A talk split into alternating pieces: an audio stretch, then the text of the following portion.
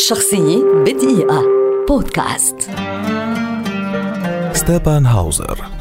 موسيقي وعازف تشيلو كرواتي شهير ولد عام 1986 ويعد واحدا من أشهر الموسيقيين على مستوى العالم في عصرنا هذا ومن أبرز وجوه الفن والموسيقى على مواقع التواصل الاجتماعي وهو أحد عضوين في فرقة Two Cellos الشهيرة. بدأ تعليمه الموسيقي في سن مبكرة وتم اختياره عام 2006 لتقديم حفل موسيقي في قصر فيكيو في فلورنسا مع عازف تشيلو شهير ميستيسلاف روستروبوفيتش وعقب النجاح الذي حققه دعي لمهرجانات مرموقة في أوروبا إضافة إلى المهرجانات الموسيقية الدولية في هولندا. وتم اختياره للمشاركة في سلسلة حفلات New Masters on Tour برفقة عازفة الكمان السلوفينية لانا تروتوفشيك وعازف البيانو الياباني يوكو ميزومي. ليبدأ مشوار الثلاثي الشهير جرينتش والذين وصفهم عازف تشيلو الأسطوري برنار جرينهاوس بأنهم الثلاثي الجديد للفنون الجميلة. انتقل بعدها هاوزر للعمل بمفرده. فبدأ بمقطوعة كتبها له الملحن البريطاني كريستوفر بولز بشكل خاص.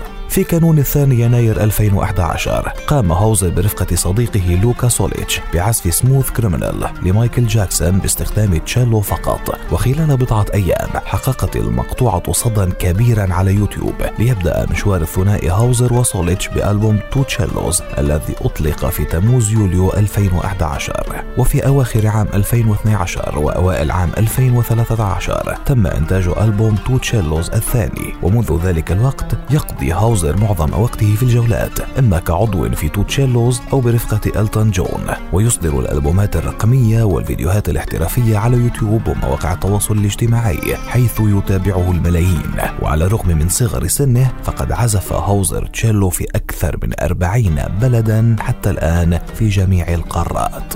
شخصية بدقيقة. بودكاست.